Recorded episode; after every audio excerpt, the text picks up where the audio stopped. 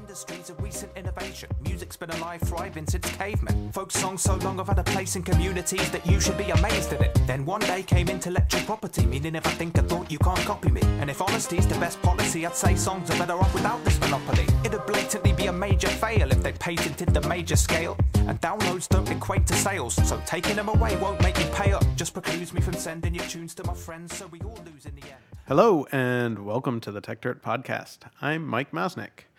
This is the second week of our two week series on copyright issues. I'm sure we'll cover it again sometime soon. Uh, but last week we delved into some common misconceptions around copyright law, uh, leading to a rousing discussion. Uh, since there are so many common misconceptions. This week, we're going to uh, jump right back into the discussion by talking about ways to get past those common misconceptions. Uh, and some like to argue that this is just an education issue, and that if we just taught more people about copyright law, we'd get past those misconceptions. I am in the camp that is not convinced that this would work. In fact, it reminds me of how the legacy copyright industries like to keep insisting that only if there if there were more education campaigns, it would magically end piracy and lead people to respect copyright. I don't think that education alone is the answer here, nor do I think that it's particularly effective because the education really only comes if people are actually interested in the topic on its own or if they trust the sources that it's coming from. Instead, I would argue that the way to correct the misconceptions has to start with fixing copyright law itself, getting beyond the massive expansion that has made just about everything seem like it's covered in copyright, stamping out widespread public domain, and leading everyone to believe that everything must be owned and that everyone must get paid anytime anyone does something vaguely similar. Once again, this week, in addition to Hersh Reddy and Dennis Yang, we have our super special guest, Parker Higgins, to lend his insights into this topic. So we'll start again with Parker. How do we get past these misconceptions about copyright law?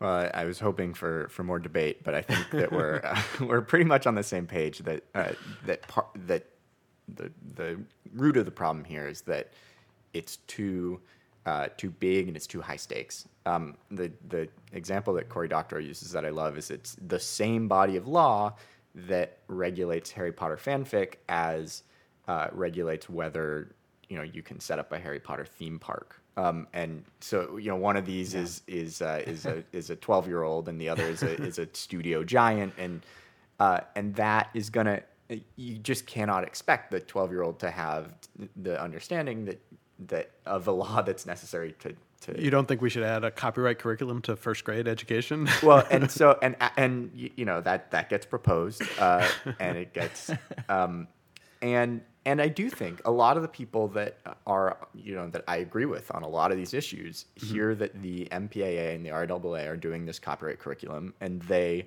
respond with saying like, "Well, let's make sure it covers fair use, or let's right. let's do a, a fair use curriculum," and like.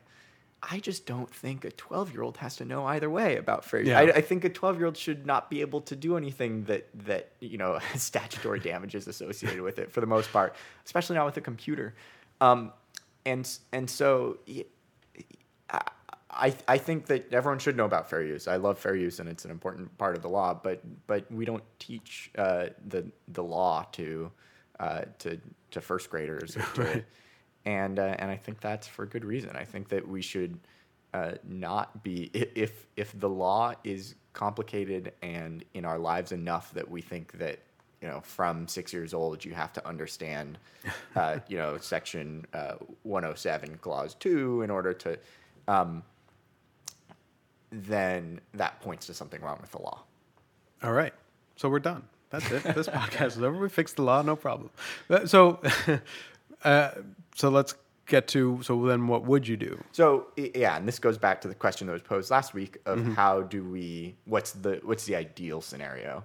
And I think that you know, as long as we're we're dreaming now, right? This yeah, is not. Um, yeah, F- forget throw political reality out the window here. But I think that having uh, you know either either two bodies of copyright law or or one that that was between industrial giants, right, uh, w- makes sense.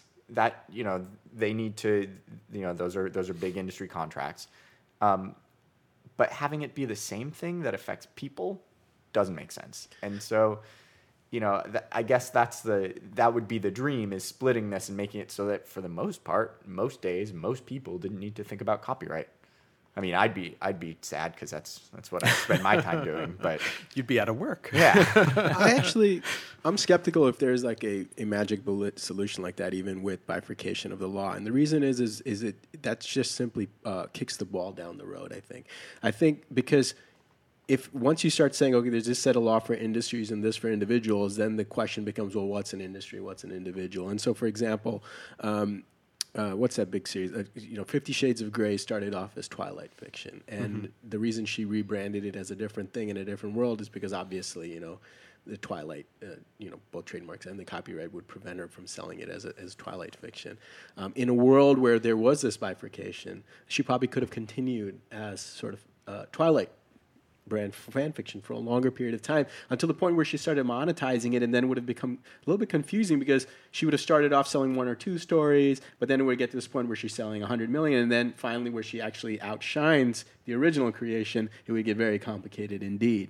And i think so there's the real I, I think the issue is that uh, you know we want simplicity in the law you know not just for for everyday people but also for the lawyers. I mean the law is so complicated that that um, you know the other day somebody i was complaining about how many uh, bullshit dmca uh, takedown notices there are right? Like it's just it's rampant on places like etsy where somebody will say they'll you know someone's making a, a hat of a certain design and someone will say my hat's too similar to that. I'm doing a dmca takedown notice.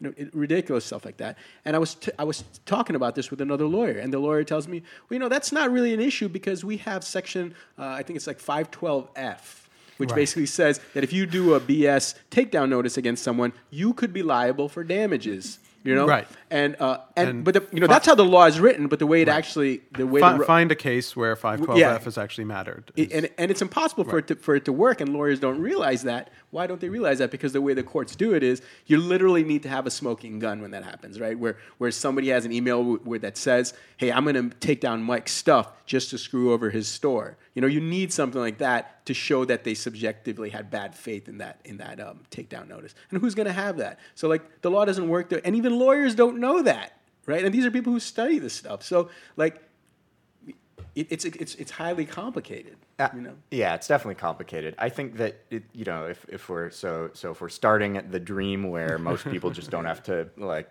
think about copyright, and then you step it down a little, I think that certainly there's a lot of ways where you can say, okay, if copyright is actually in our lives every day, let's let's write the law in such a way that it it reflects that. And so you. What if we just got rid of copyright? Is what I'm saying. That's a very simple solution, right? Like, Well, then it wouldn't be in our lives every day.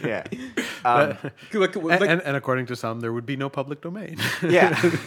but that- yeah. Don't you? I mean, would people do anything creative anymore? with no copyright at all. this is we're, we're joking. no, but let- let's just think about it for a second. Like, like, like when we were talking about patents, we talked about a world without software patents, right? Right. And, and it didn't necessarily seem like like you know that the that there would be anarchy if software patents went away, right? Um, what about if just copyright went away? So, uh, and I, I actually think that that is not uh, that's that's a reasonable thought experiment. And when you look at so a, a a couple of weeks ago, the the um, the Green Party of, of the UK got a lot of attention for proposing uh, copyright terms that were like in their they've got a, a short term and a long term manifesto. So in their long term manifesto, they said. Uh, the copyright terms probably shouldn't be more than 14 years, which is about as radical as saying they should be zero years. It's, I mean, compared to what we have today. Politically speaking, yeah, right. I mean, be, because originally they were 14 years. If Right. you go back. What but- is what is the term right now? It's life plus 70 for most things in most places. Right. So, so yeah, it would go from being 100 years to, you know, uh, at, at least in most cases, to being 14 years. That's, that's really dramatic. And what they didn't get as much attention for is that, like, two lines above that in the same section of the same manifesto, they said, and there should be a basic income. Right. Like, the way that we handle uh, artists getting paid is we just say, like, by being a citizen, we give you money to, to live. And if you want to go and make art and not make more money, you know, you're allowed to. And it's amazing to me. It's amazing to me that uh, a proposal for basic income right. Was like, okay, yeah, well, that's a Green Party, and then a proposal that they said 14 year copyright terms, and people are like, but what about the artist? And it's like, like Yeah. wow, that is really it's uh, you know one is a lot more politically radical than the other, and so I you know I think sure you can imagine a world without copyright, and if we wanted to incentivize the same kinds of things that we have historically liked, maybe you could have you, you know you, you, there are have other, ways other of- yeah. systems for, for doing things. Um, so what about you know one recommendation that I've seen pop up a lot and that I actually find fairly compelling is this idea of returning to a pre 1976 world of formalities in which instead of everything getting automatic copyright upon fixation, creation, whatever you want to call it, um, you have to register the copyright with the Copyright Office. And if you don't do that, then the work is in the public domain. And under that kind of world, if I just scribble something on a piece of paper, I don't automatically get a copyright on that. And I think that's probably a good thing. And if I send you an email, I don't get a copyright on that. And I think that's a good thing.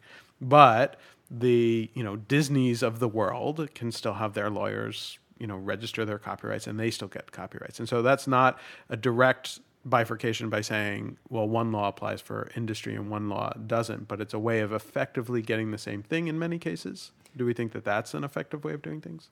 yeah i think that uh, so where there's where there's kind of gray areas where someone's maybe an industry maybe an individual Sure. we have metrics kind of but you're right there are weird cases where it's like well she was an individual an individual individual and then eventually she was a you know 50 shades is, is an industry um, but yeah, I think that there are a lot of proxies you could do. You could do registration. You could even make it very cheap. Uh, You know, uh, ten years ago in in free culture, um, Lawrence Lessig was proposing the first fifty years are free, and then the second fifty years are a dollar.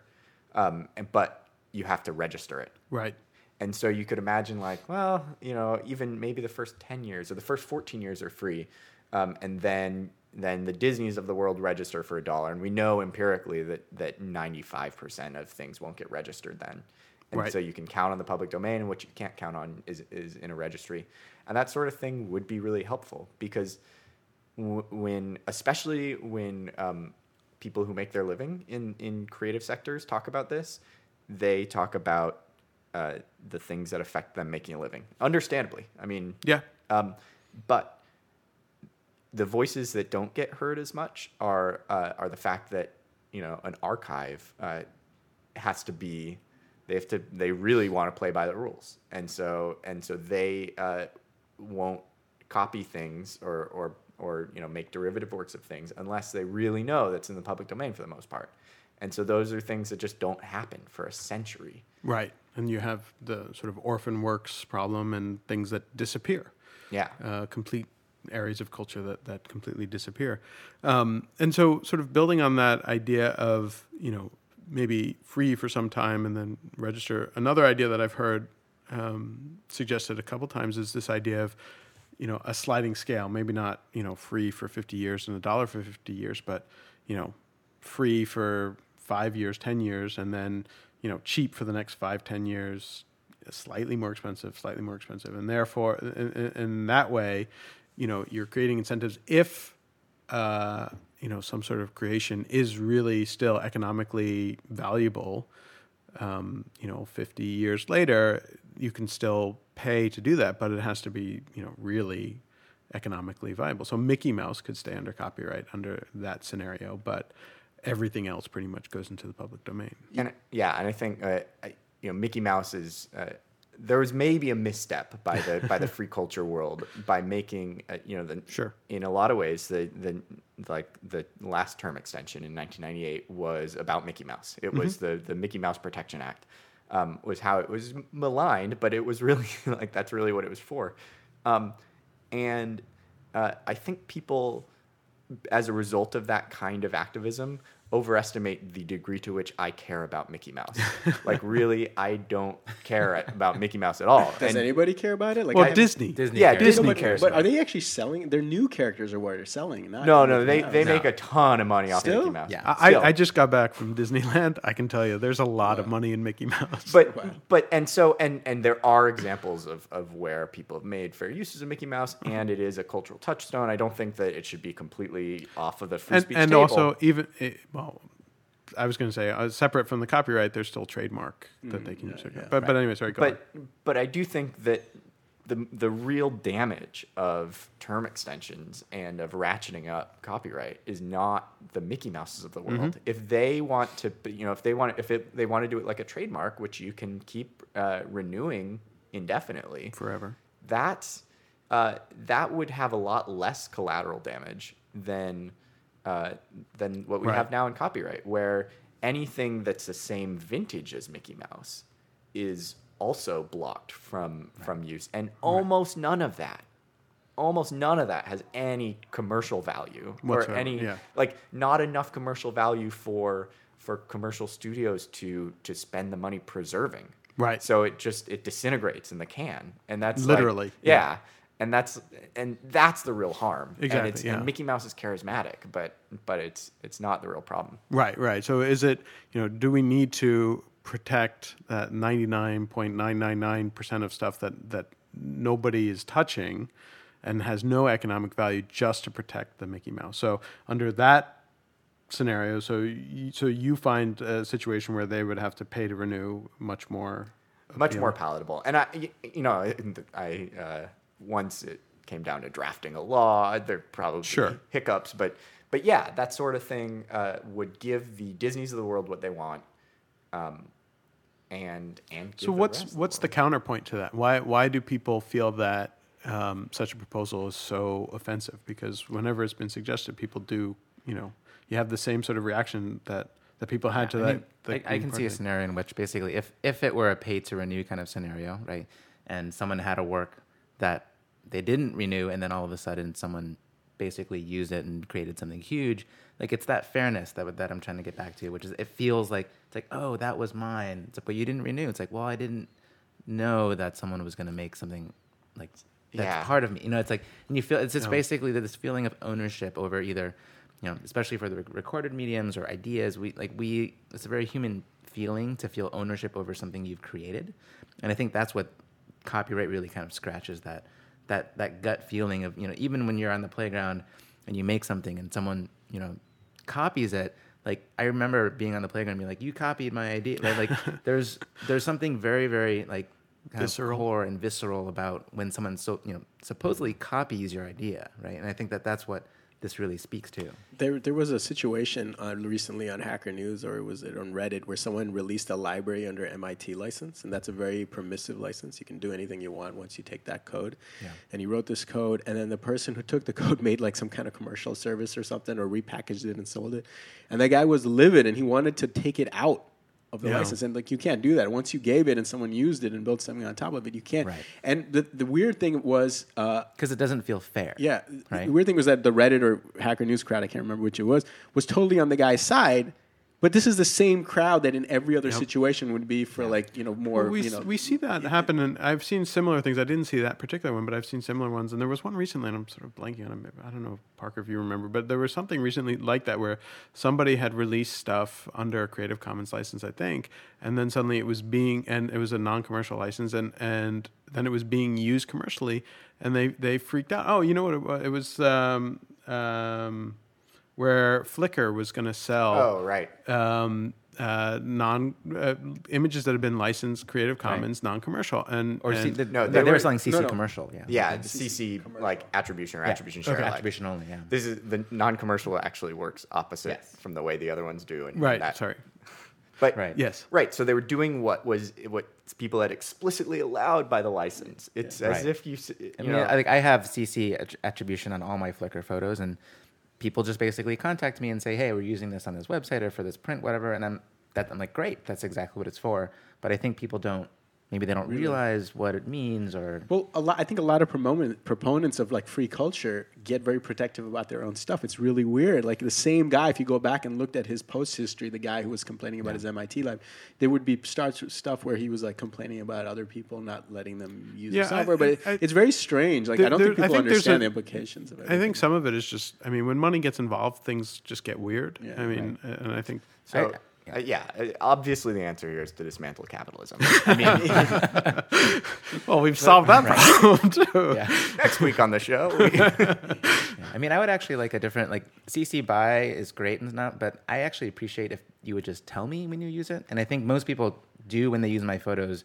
Email me. Um, I would actually. I don't care about the attribution. I would just love to know. Right. But it's let, like- let me put it to you this way, Dennis. You wouldn't feel that way if you released a piece of code, um, open source, and then somebody like Zuckerberg Part Two took that source, built the website, and made a billion dollars. I, I would feel that way. No, that's. I mean, I think code is actually very, very fascinating, right? Like, it- especially code, HTML, and JavaScript. That, that I think it's the view source Mm. like feature of most browsers is amazing, right? And and I think like is is code covered by copyright? Like, Yeah, how does it- that work? It- it- yeah, Verbatim it is. But but uh, it, uh, like I mean, Facebook does use all sorts Yeah. of No, no, no, it does free open software. source stuff. No, no, it does, yeah, and it, and and I mean, that's what it's HTML for. and JavaScript, Yeah. not not the like uh, content of it, but HTML and JavaScript were released free for other people to make money off of. No, yeah, and Right. that's and this and is I mean that's I, I learned to code HTML by copying other people's pages Yeah. and and Yeah. you know messing with them until I figured out how it worked.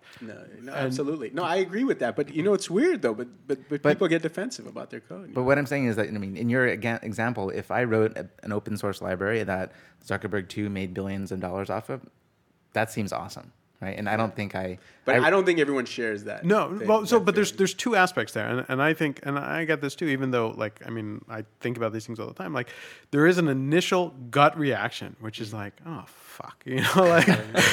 you dropped the f bomb this time, Mike. but but but there is that initial reaction where it's like, man, that guy just got really wealthy, in part because of something that I did, mm. and so you you it's I can't see how people wouldn't have that natural instinctual reaction. But then there's the, the deeper thought, which is like there was a lot of stuff that went into whatever the Zuckerberg two did to make that happen, and I probably wouldn't have done that. And second, like. It's kind of great that I contributed to this. and I still wrote that code, which which should kind of increase my overall value as. And in fact, the, the you know. second Well, point, which well, is the- then you can you can leverage that and basically say like, hey, uh, Zuckerberg three, hire me. Well, the way the, the way these guys, the Googles and the Facebooks and the Dropboxes avoid this, I think, is by hiring the people that do that code and giving them absurd amounts of money. Like Yeah, the, often. the guy who made Python works at Dropbox. But and, how you know, so- how upset are we supposed to get about the like that that they've figured true. out a way to, Yeah. to compensate the Yeah. the creator? I That's think- like okay, um, No, I, I'm fine with it. I think, I think the system works for code. You know, But but I think that that's kind of you know a lot of the arguments about remix and like point to how free and open the coding world has been around sharing code and being open about that and how how how quickly that's accelerated the development of you know of that industry, of our industry over here. So Yeah, and I think you know, it, and and this goes a lot of this goes to the fact that copyright was you know in 1790 it was something and it's and it's changed and changed and changed, but orig- like the way that the law is still structured is you have a handful of exclusive rights, Right. uh, and that's and they're they're enumerated. You can you can block this, you can block this, you can block this, or license it. Um, but people, f- because it's expanded so much, people feel like it's kind of the opposite of that, where where there's a, a short white list of things that people can do. So you, you you can use it in in non-commercial fanfic or so you know whatever the, the short whitelist is. When in fact it's really like no, this you get the law confers upon you a a small handful of things that you're allowed to block, and everything else belongs to the public. And uh, and the law hasn't contemplated a you know Zuckerberg three exemption. Uh, yeah. Uh, well, I, and I think, I mean, there is an element of this that we haven't even discussed, which is, I mean, how the internet itself has played into all of this, right? I mean, yeah, you know, or if you- technology for that matter has yeah, I mean technology. I mean technology as a whole. You can go back and you can see the examples of you know each new technological evolution and and how the legacy copyright industry at the time would freak out about it and Yeah. sue and fight and all of these kinds of things. Um, but each of those were, were sort of you know eventually sort of you know you would either duct tape over some element some new element onto copyright law or you know you would sort of shift things around and, and come up with some sort of standard. But the internet takes it to a, whole different level in a way that you know conceptually the internet and copyright law are as it is today are so fundamentally at odds um, that it's almost amazing that they both exist the way they do, and and because of that, it's not so surprising that we see you know hundreds of thousands or millions of takedown notices and these crazy lawsuits and crazy debates and arguments. Um, and and yet you know when you consider a world where everything is automatically covered under copyright um, and you have this giant massive copying machine that everyone can connect to and make their own copies on it's it's almost amazing that that, that actually happened. Yeah, I think we're in we're in a moment, a historical moment where we're gonna go like, wow, those two things existed at the same time. right.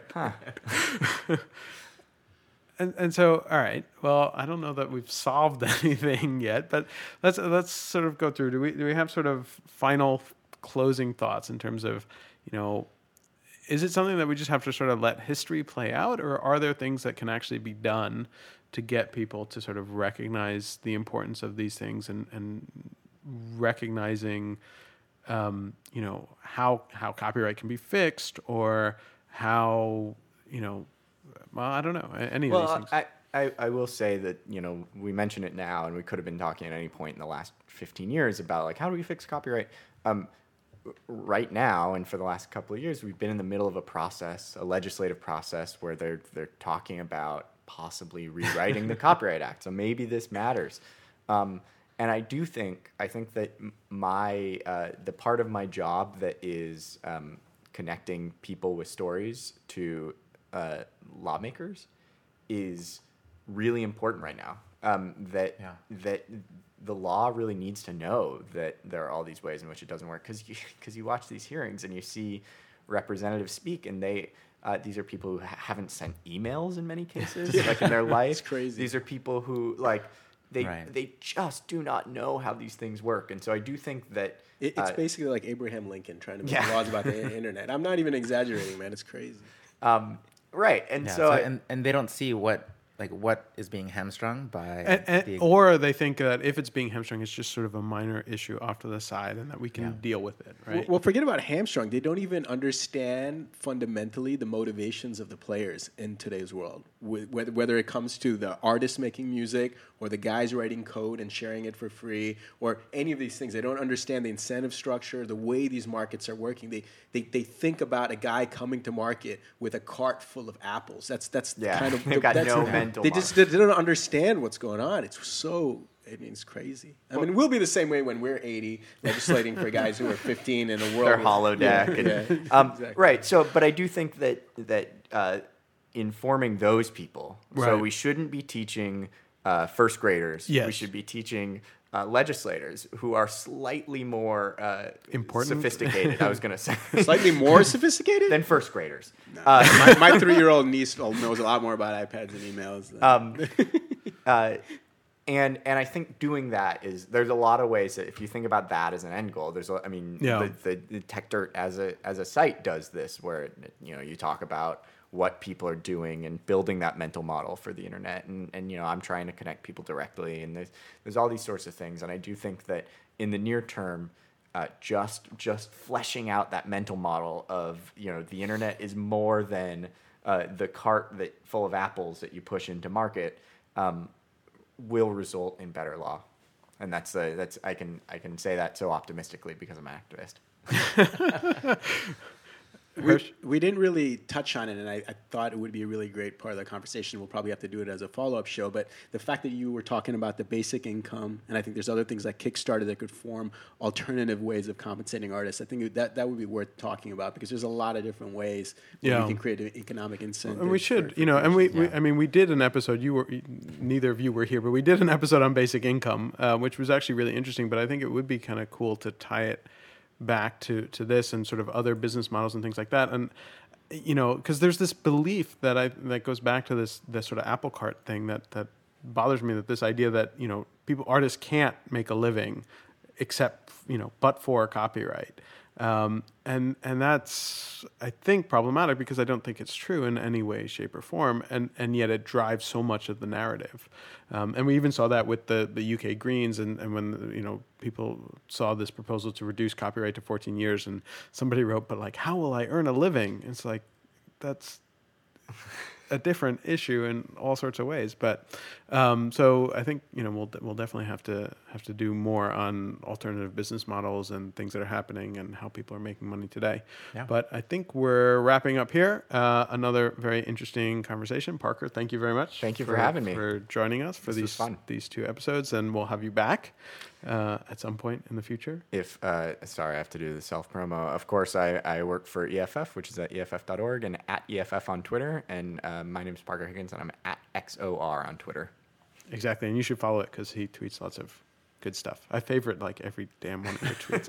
All right, uh, and thank you guys for for the usual crew, and we'll be back next week with something else. I don't know what we're talking about yet, but we'll figure it out. All right, thanks again. Bye.